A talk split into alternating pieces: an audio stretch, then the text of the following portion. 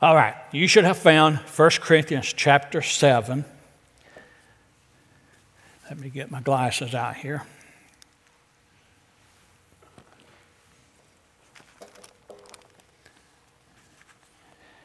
Let's 1 uh, Corinthians chapter 7, let's begin reading in verse 1. Now concerning the things about which you wrote, it is good for a man not to touch a woman. But because of immoralities, each man is to have his own wife each woman is to have her own husband. The husband must fulfill his duty to his wife, and likewise also the wife to her husband. The wife does not have authority over her own body, but the husband. Likewise, also the husband does not have authority over his body, but the wife. Stop depriving one another, except by agreement for a time so that you may devote yourselves to prayer and come together again, that Satan will not tempt you because of your lack of self control. But this I say by way of concession and not of command. Let's pray. Our Heavenly Father, God, I thank you so much for the opportunity we have to be in your house on your day to worship you. I thank you, God, for each person here today, each family that's represented today, that God, they chose to be here to worship you and to serve you. And Lord, just thank you for them. Father, I pray you'll continue to bless them and bless their families. And now, God, I pray you take your word. And God, as I step out of the way, I want you to take charge and speak to all of our hearts. And I pray this in the very precious name of Jesus Christ our Lord and our Savior. Amen. About the last 30 so years of my ministry, pastoral ministry, God laid a burden on mine and Jeannie's heart, Jeannie being my wife. Laid a burden for us for the family.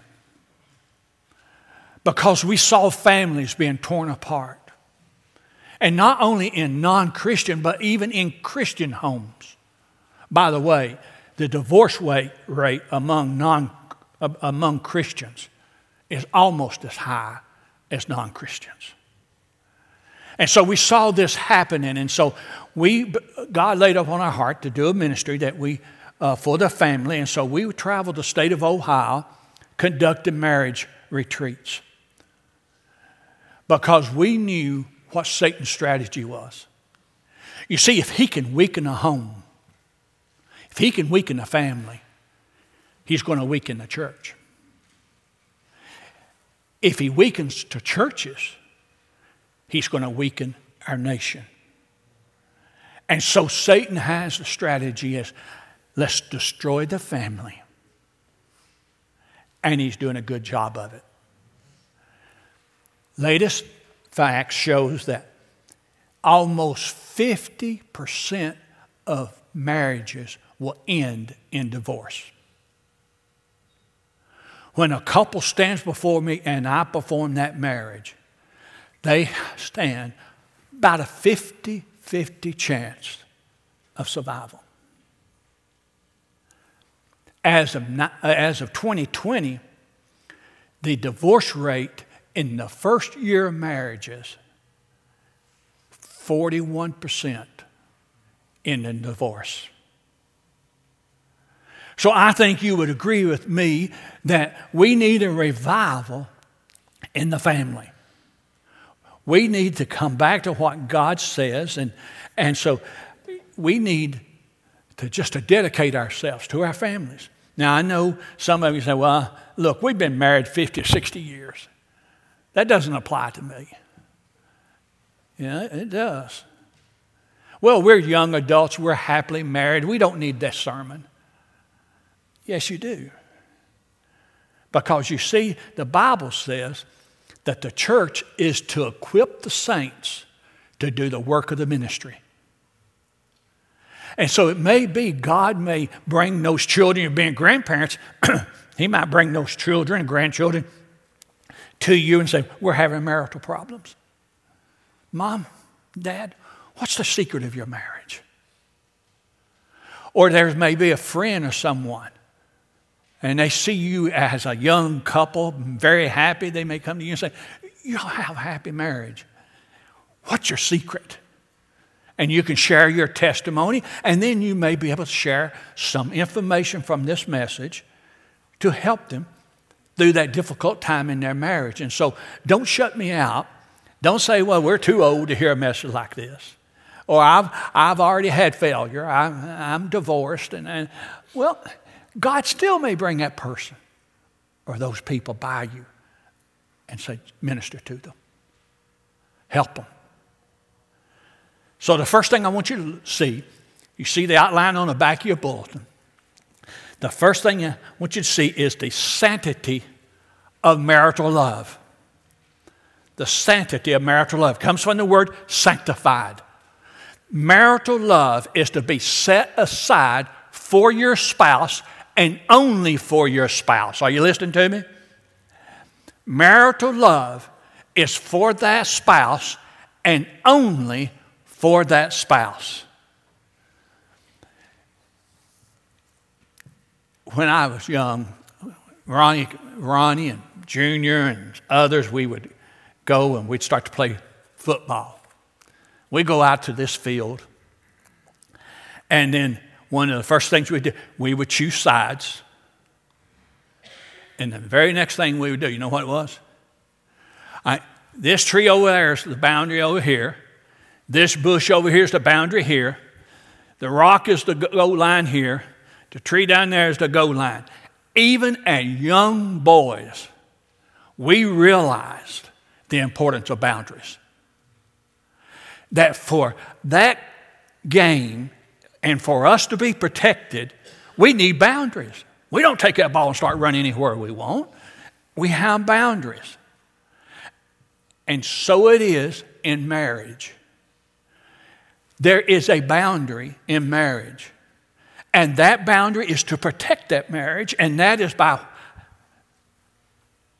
that marital love is for your spouse and only for your spouse. That's why he said, Let every man have his own wife, let every woman have her own husband. That's the boundaries. And when you go outside of it, when either one of you go outside of that boundary, outside of that sanctified love that's set apart for your spouse, you could very easily destroy your family or weaken that family. And people are going to be hurt. Your spouse or children or others are going to be hurt because you did not stay within the boundaries of that marital love. Reserved Hear me. The marital love is reserved, set aside, sanctified strictly for your mate. Let's look at the second thing. Not only is it set aside for your love, uh, for your spouse, but it's also a selfless marital love. In other words, it's unselfish. It's, I don't think of what I want, what's best for me. I think of what's best for my family, what's best for my children, what's best for all of us. It's a selfless love. I love my family and they come first outside of Jesus Christ, marital love. Here's what I found. The one of the reasons that so many marriages are ending in divorce today is because young adults are trying to build their marriage on false love. They do not understand marital love. They do not understand agape love. They do not understand Christ type love. Instead, they're trying to build that family up on false loves. And you see in your outline, there's majorly two types of false love. One is if love. I'll love you if. I'll love you if you'll do this. I'll love you if. Sometimes a boy will take a girl out and he'll whisper sweet nothings in her ear, and then he says, If you love me, you'll get in the back seat with me. He doesn't love you.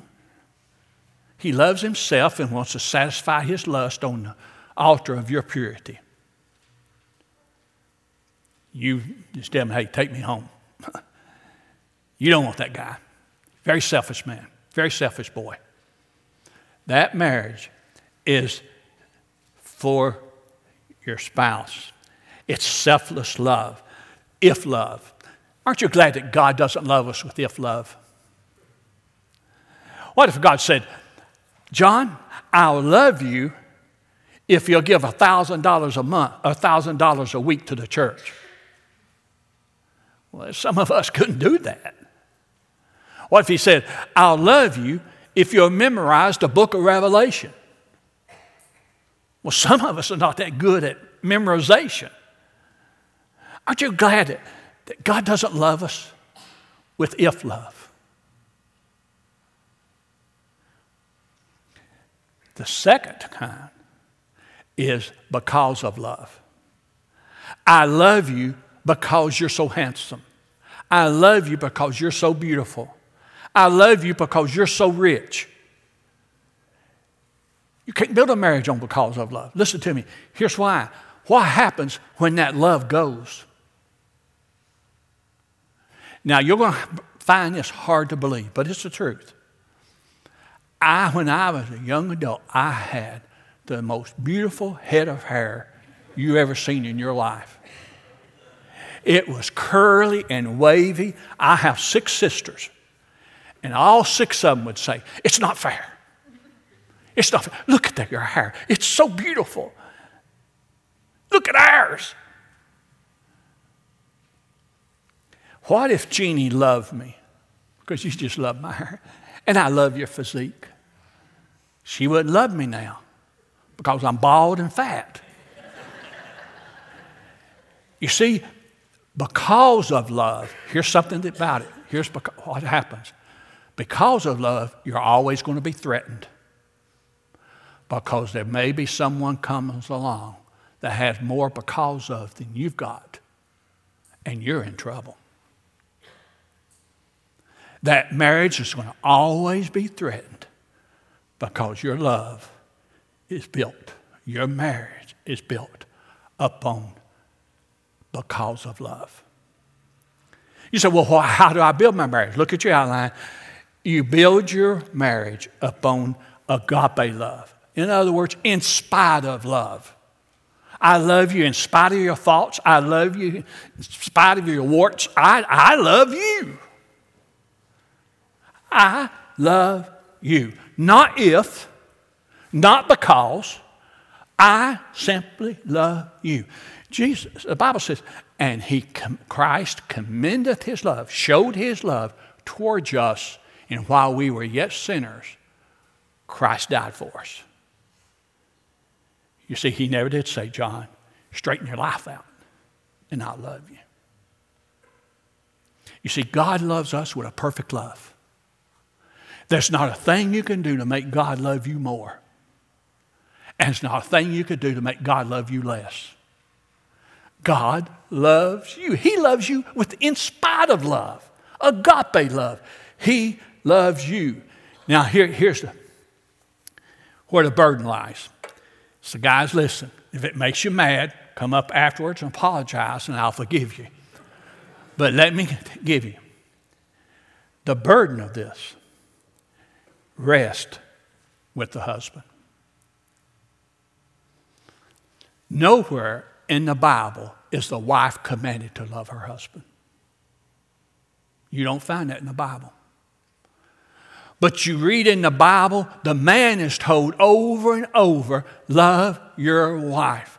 Love your wife as Christ loved the church and gave himself for it. Love your wife. Give your wife, give her due benevolence. Over and over, we're told to love our wives, commanded to love our wives. But the wife is not commanded to love us ever. Well, did God forget to put that in the Bible? Did God just forget to inspire someone to put that in the Bible? No. The Bible says God doeth all things well. God made no mistakes. He's a perfect God. So, see, here's the secret of it God made woman in a very special way. God made woman to respond to love. See, she doesn't have to be commanded to love you if you will love her as like Christ loved the church. if you will love her with a Christ type love, with agape love, not if, not because, but I love you, she's going to love you back. It's a beautiful cycle of love. You love your wife, she's going to love you. And because she's loving you, you're going to love her. And it's a beautiful cycle of love. When you become selfish and, stop, and not have that selfless love, that breaks that cycle. And you're going to start having trouble. You need to share that love with each other. Share it in word. Tell each other you love them. I would encourage here's a book I would recommend all of you read. Even your senior adults, you may want to tell your grandchildren or though when they get married. I used to give it for, for marriage, uh, premarital counseling. I used to give this book to them and say, read it. Then we're going to sit down for premarital counseling.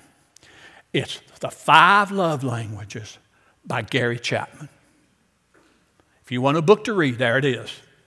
Five Love Languages by Gary Chapman. You're to love that mate with those five love languages, with their love language. A couple would come in and they would sit there, and one of the first things I would do in marital counseling when they come in, we're having problems, Pastor. I would turn to him and I would, John, when was the last time you told Jeannie you loved her? And watch. Here's what he would say it wasn't that long ago. It was, uh, it, it, it was, and I'll turn to the wife and I said, Jeannie, when's the last time you told uh, John you loved him? Oh, it wasn't that long. It just, well, it, and they can't even remember the last time they said, I love you three of the most precious words in the English language I love you. And they're not telling each other. Is it any wonder they're sitting in my office and saying, Pastor, we're having trouble in our marriage? You see, you're to give that wife something to respond to, and that is love. Tell her you love her. Share that love. Show that love in that love language. I heard about an elderly couple they were sitting out on the porch. and They'd been married 60 some years. They were sitting out on the porch and they were just rocking. And the man turns to her and says, Ma, our love is tried and true. And she goes, Well, I'm tired of you too. well, our love, your love, needs to be shared, told, tell that mate how much you love them. Show them that love. Give her something to respond to, and she will love you back.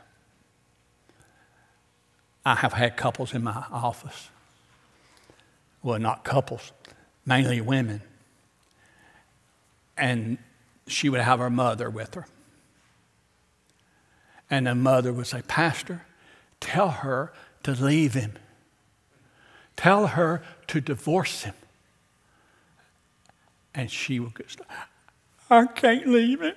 I can't leave it. I love him. You can't love a man and treat you like he does. Tell, tell her. Tell her, Pastor. Tell her. I couldn't. Because you see, she's right. She loved him. She couldn't leave him. You know why? When he wasn't high on drugs or when he wasn't drunk, he loved her with that selfless love. And she responds to it. She loves him. You give that wife the love to respond to. One of the causes of divorce is not showing or expressing that love to each other and keeping that love within that boundaries for my spouse and only for my spouse. Let's look at the third thing the security of marital love. How do you make that marriage secure? How do you make that love secure? He said, Let every man have his own wife, let every woman have her own husband. That's the boundaries. We don't go outside of that. But then we show each other love. We tell each other how much we love each other and allow that security to be built because of that.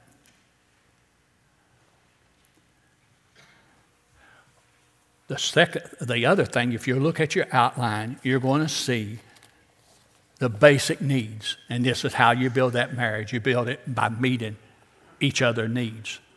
Here are the basic needs of the wife, the basic needs of the husband, and the basic needs of the children. I cannot claim this. It's, this is not mine. If I remember correctly, I got it from Focus on the Family.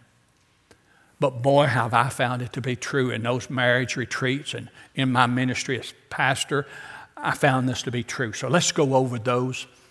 And uh, again, it may be you might be a grandparent, your grandchildren will come along. Mama, help us. We're having marital problems. Or the young adult may come to you and say, Help us. Look at number one, the wife basic needs. She needs the security and the stability of a godly man to be the spiritual leader. She needs you to be the spiritual leader in that home. She needs to know that you love the Lord and you will direct this family. You'll have those family devotions. You have that blessing before the meal. You are the spiritual leader of that home, and, and she needs that. That will build that security. That will give her that stability that she needs in that marriage. The second thing, she needs the security of knowing next to Jesus, she's number one in his life. When she knows that you love the Lord more than anyone, and you love him, and next to him, you love her you see what security that would give to a woman knowing that my husband loves God with all his heart. He loves him more than, he loves the Lord more than anybody. But next to him, he loves me. You see how that would build security in that woman? Knowing that, that you have that type of love for her. And then she needs to communicate and share your life. Sometimes couples come in my office and they'll say, We don't communicate anymore. You need to share your life with each other. Not that you go home and tell them all about your work. You don't have to do that. But at least share things, something you heard on the radio or something that happened at work, and share. You share. And then when it comes to a problem, you know how to communicate, communicate with each other. You do it every day. The only thing is, the topic changes. Instead of being a casual time, it's going to be serious. It's when you say, honey, we need to sit down. We need to talk. We have a serious problem. And you'll have no trouble sitting down. Why I ain't communicating? Because you have communicated day after day after day with each other. And so you can talk about those rough times about that problem in your marriage, and you can solve it. Here's one. Okay, wives, get ready. Punch him. Nudge him with your elbow. Are you ready? She needs to be listened to. She needs to be listened to. Listen, this, you know, I told you the divorce rate is almost 50% of marriages on the part of the woman being unfaithful. Here's what, one of the major reasons why. She is listened to, not by her husband, but by another man. First thing you know, she finds a man and she starts sharing, and he listens. And she starts thinking, I wish my husband would listen to me like that. And Then she starts thinking, you know, I can be honest with him. He's such a good listener. And she starts sharing little deeper things. And in turn, he starts sharing. And first thing you know, their hands will touch. That spark flies, and they're in a relationship. outside of that marriage bond. That marital love is being shared with someone other than their spouse. And that marriage is destroyed because you didn't listen to her. Tell you something else.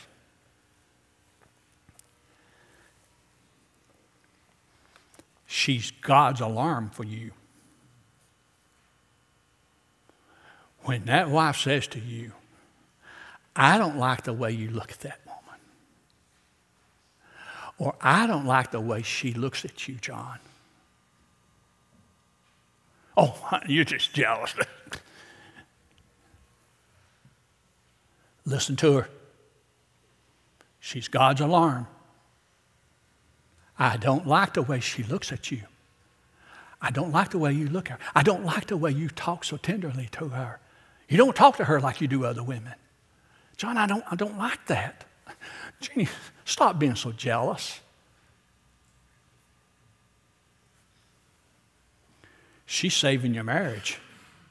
Are you hearing me? She is saving your marriage. You better listen to her. Well, let's look at the basic needs of the husband. He needs a wife who allows him to lead the home. In many homes, it's not that the, the man doesn't want to be the leader, it's the wife won't let him. He needs a wife that will say, You be the leader of our home. You be the spiritual leader. You, you should make sure that we pray together, have devotion, go to church. You're the leader of this family.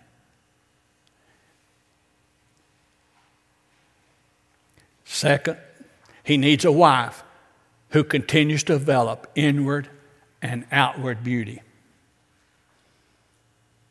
That she's constantly making that heart, that inward beauty, to be loved. It's so tender. There's a tenderness in her. There's a love within her that you can feel and see. That, that she's just beautiful on the inside. You know what I'm saying? But then also a wife that strives to keep her outward beauty. Sometimes couples will ask me, Pastor, do you believe a woman should wear makeup? Is it a sin for a woman to wear makeup? I'll say it's a sin for some not to. you strive to develop that inner beauty and that outward beauty. He needs a wife like that. Look at the next. Every husband needs a wife who is sensitive to his physical needs.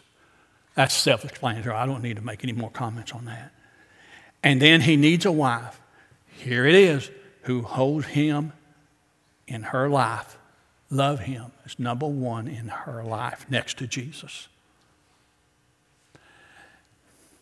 Before we got married, I felt that Jeannie may love someone more than she loves me. I really did. I felt like she loved Elvis more than she loved me. We get in the car and she'd put that tape in. That tells you how long ago it was. She'd put that tape in, and I'm driving along and I'm having to listen to Elvis, and she's over there, oh. And I thought, I believe she loves Elvis more than she loves me. But then something happened. When I asked her to marry me, she accepted she called her friend that lived down in Rockwood, Tennessee. You know anything about Tennessee, small little t- city, and asked her to come to Oakdale. And you, if you know where Oakdale is, come up afterwards. You are the only one, probably in Clarksville, that knows.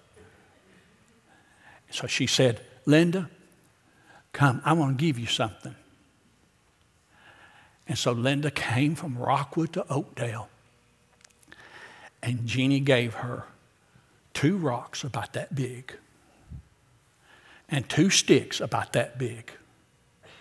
And she said, Linda, these are from Graceland. These are from Elvis's property.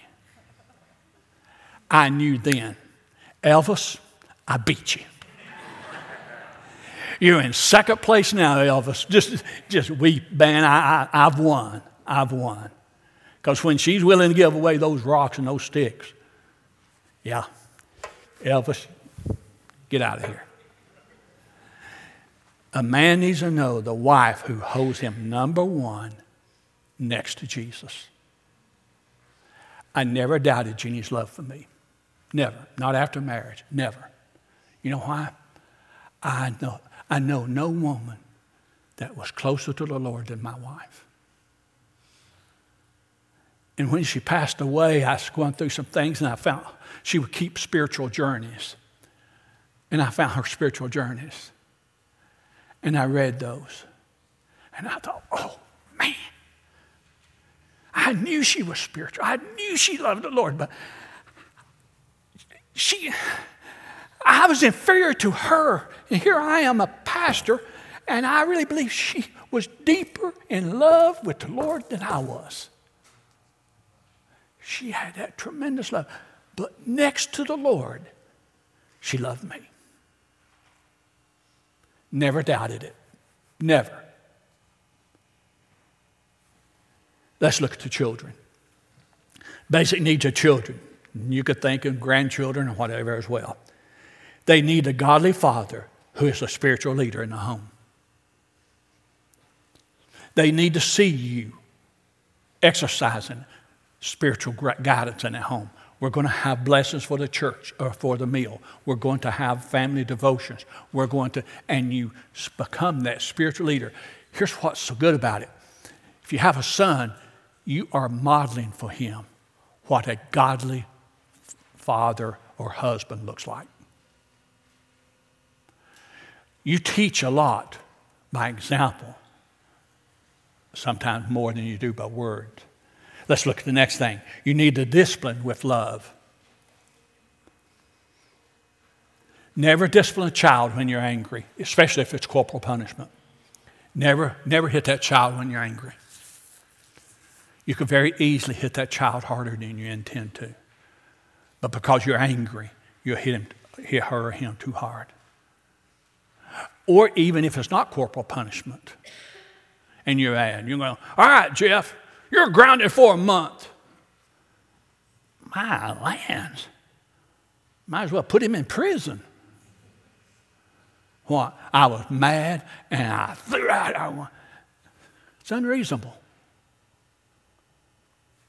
You wait, cool down, and then discipline that child. You know, well, how do I discipline them? You know how. You know your children. I can't tell you how to do that. I have two sons. And I share it this way for shock effect, just shock people. They go, You have any children? Yeah, I have two sons. Oh, really? Yeah. One's a minister and one's in prison. The other, my, my other son, is assistant warden at Noble Correctional Institute. So he is in prison. He, he, he, he assistant warden. But folks, my, our two sons, when, when they're good, they're mine. When they're bad, they're genius. And honey, your, your, your children are in trouble at school again.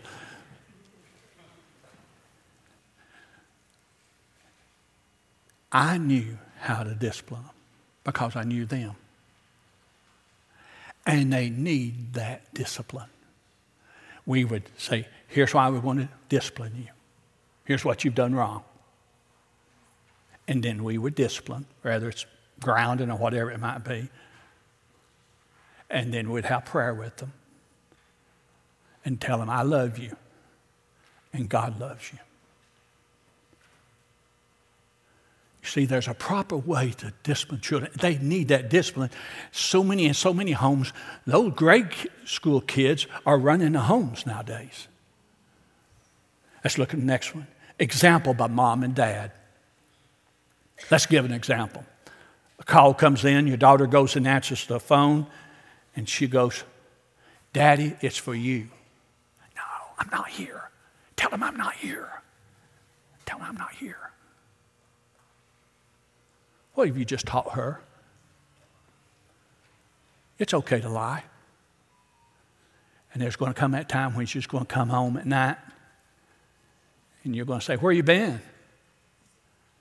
She's going to remember back. It's okay to lie. And she said, Oh, I was at such and such place. She wasn't there. But it's okay. It's okay to lie. Dad, you taught me that. You teach by example as well. And then they need a dad and mom to love each other and show it. I'm talking about within reason. They hear you tell each other, I love you. They see you holding hands, they see you hugging each other. See, here's what's going to happen. I want you to put yourself in place of your children or grandchildren. They're in school. One of their friends come up. Say, my mom and dad's getting a divorce. A couple months later, another friend comes up to them. And they'll say, My mother and my daddy getting divorced. You know what's going to click in that little child's mind? Wonder when mom and dad's going to get a divorce. But now let's go to their need. If they see that love, they've seen that love, how much you love each other. They've seen it, they've heard it. And here's another friend comes up and says, My parents are getting a divorce. You know what they're going to think? Not my parents. They love each other. They love each other. Why? They've seen it, they've heard it. Folks, we need a revival in the family.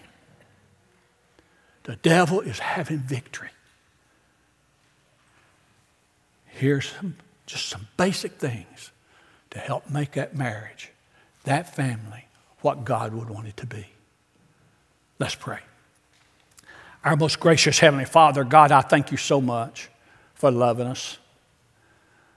Loving us with unconditional love. Loving us so much that you sent your Son to die on the cross for us. God, we just praise you and thank you.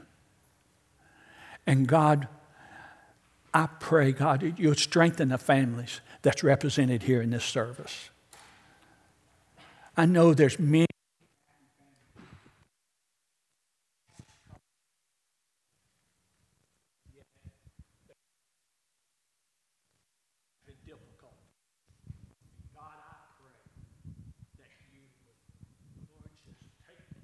this message to heart.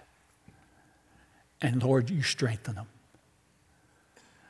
I pray at this invitation time that your will be done in each of our lives. And I pray this in the very precious name of Jesus Christ, our Lord and our Savior. Amen.